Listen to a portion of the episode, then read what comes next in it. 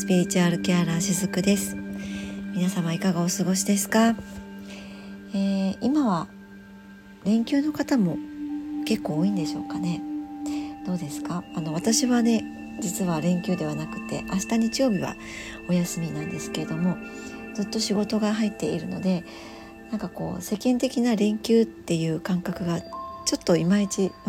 なくってですね。皆様はどんな、えー、土曜日を今日はお過ごしになったでしょうか。もうすっかりあの日の暮れるのも早くなってしまってですね。私普段夜に収録することがあんまりないんですけれどもふと空を見上げたらもうお月様がね随分、えー、欠けていたんですね。先日満月がありましたけれども、まあ、そこから約7日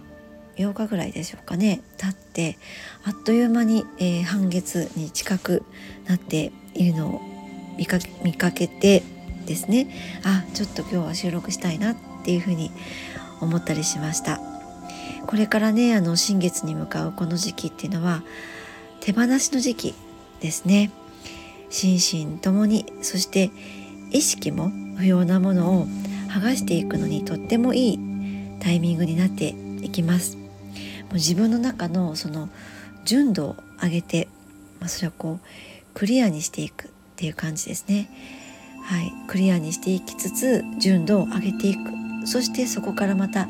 次に進むためにもやっぱり意識の中で不要なものを剥がしていくっていう作業っていうのは大切なことかなって思っていたりします。あの私はねあまり引き寄せという言葉は使わないんですけれどもっていうのも引き寄せっていう言葉がなんとなくこう世の中で一人歩きしてしまっているっていうのもあってそこには何か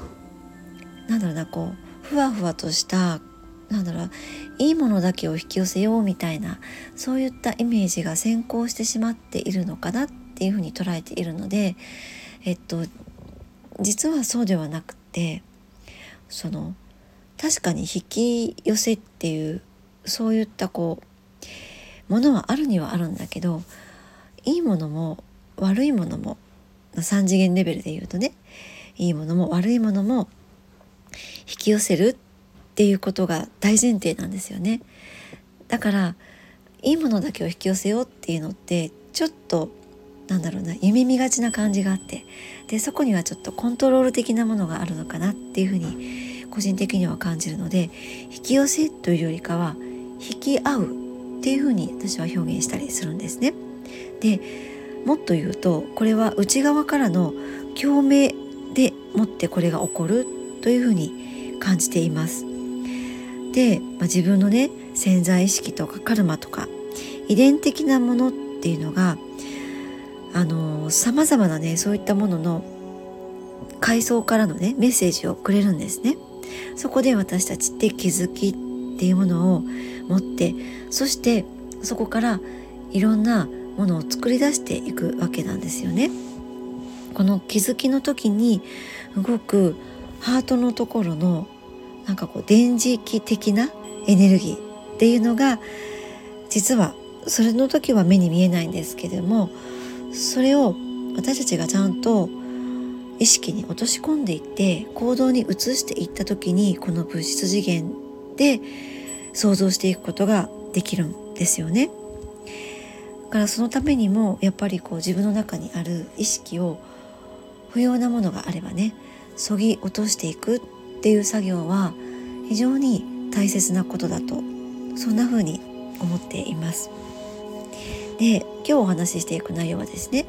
今、えー、10月から始めているカードリーディングセッション3ヶ月かけて行っていくものなんですけどもその中でもやっぱりあの自分の中にずっと持ち続けていたでそれはもちろん持ち続けようと思って持ち続けていたあの記憶ではないんだけれどもセッションを通してそれについてすごく焦点を当てていく瞬間があってでそれをねまた今度あの手放していいんだってねそういった意識に変わっていった瞬間がクライアントさんの中にあったんですね。でそれを私も、えー、一緒に、えー、セッションをしていく中でその時間を共に過ごしていく中で、まあ、正味1時間ぐらいの間なんですけども一緒にそれをね私も体見させていただくことができたんですね。でその中でねあのクライアントさんがおっしゃっていた言葉があったんですけれどもやっぱりそのある言葉を言われてその言葉によってすごく自分の中に例えばこう恐れとか不安とか将来に対するものですね。それはね。そういったものがあったんだっていうことに改めて気づいてでもセッションをしていく中でそれが少しずつその意識がちょっとこう変わり始めているというそういったことがあったんです。でこんな風にその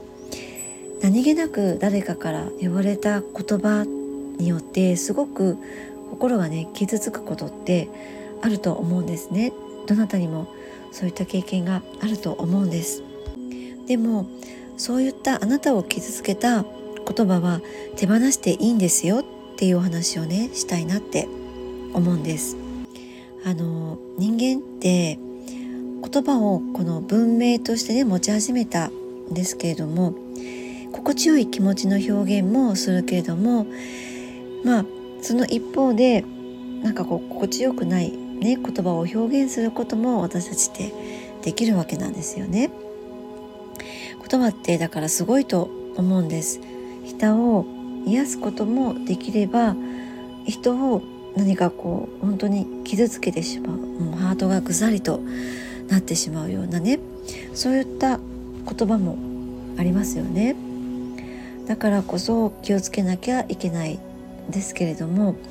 私自身を振り返ってみるとあの自分のことをね私自身が嫌いな時それは自分自身がね自分に対して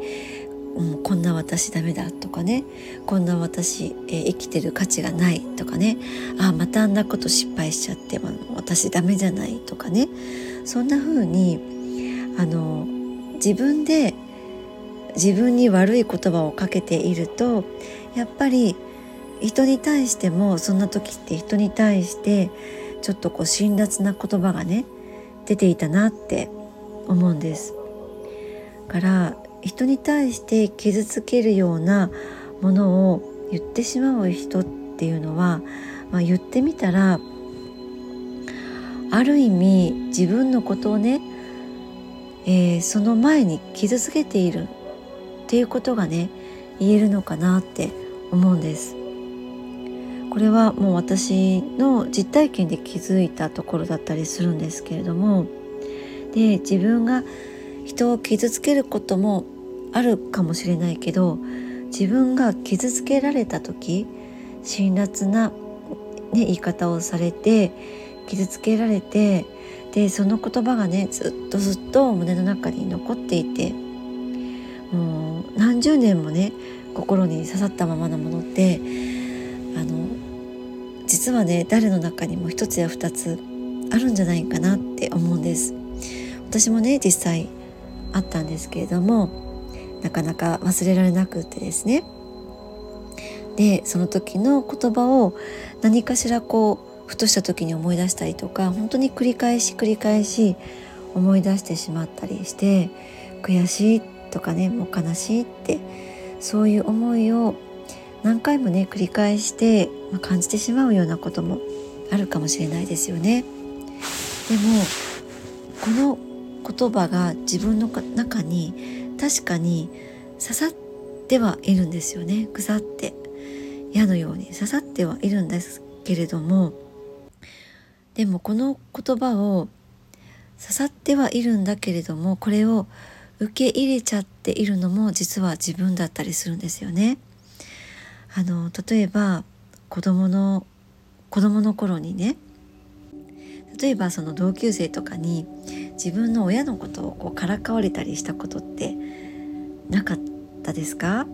自分のこう兄弟とかでもいいんだけどでもねそういうのってこう大概がねうん本当のことではなかったりするんですよね。何にもこうこちら側の事情を知らないのになんか適当なところでね「前の母ちゃん手べそ」とかって言われちゃったりしてそんなあんたが私の親のおへその事情を知ってるわけないでしょとかってそういうこともまあまあね昔あったりしたんですけれどもその本当にねこれは例え話ですけれどもねこのデベソっていうのはね例え話なんだけどその本当の真実じゃないところを誰かに言われてぐさりとなってしまった時って本当はね自分のね心がちょっとこう弱っている状態なんですよね。あの真実じゃないって分かっているのにそれを受け止めてしまう時ってもうそもそもがね自分の心がちょっと弱っている時だったりするんですだから自分の心が弱ってない時はむしろ反対に真実じゃないことを言われたらそれをね例えばこう言い返したりとか、まあ、言い返すをしないとしてもそんなことはないって自分でちゃんとそれを信じてるからその言われた言葉を、えー、跳ね返すことができるんですよね。エネルギー的に。相手に直接言わなくっても自分の心の中でこれは自分にとっての真実じゃないんだっていうふうにエネルギーなところで跳ね返すことができるんですよね。だから真実じゃないんだけれどもそれを採用してしまう時っていうのがその自分が本当はその時は心がねちょっと弱っている時っていうことなんですね。だからその極端な話何か相手が自分にねこう自分がちょっとこう傷つくようなことを言われたとしてもその時はちょっと傷つくかもしれないんですよね。やっぱり辛辣な言葉をね言われたら。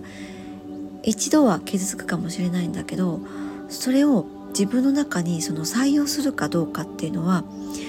自分次第なんですよ。自分が決めていいことなんです。自分にとっての真実でなければどんなに相手がね辛辣な言葉を言ってきたとしてもそれを採用するしないっていうのを意図するだけでずっと自分の中にその言われた言葉がね記憶として残っていくかそうでないかっていうのはまたそこで分かれていくものなんですね。あの私自身もその例えばね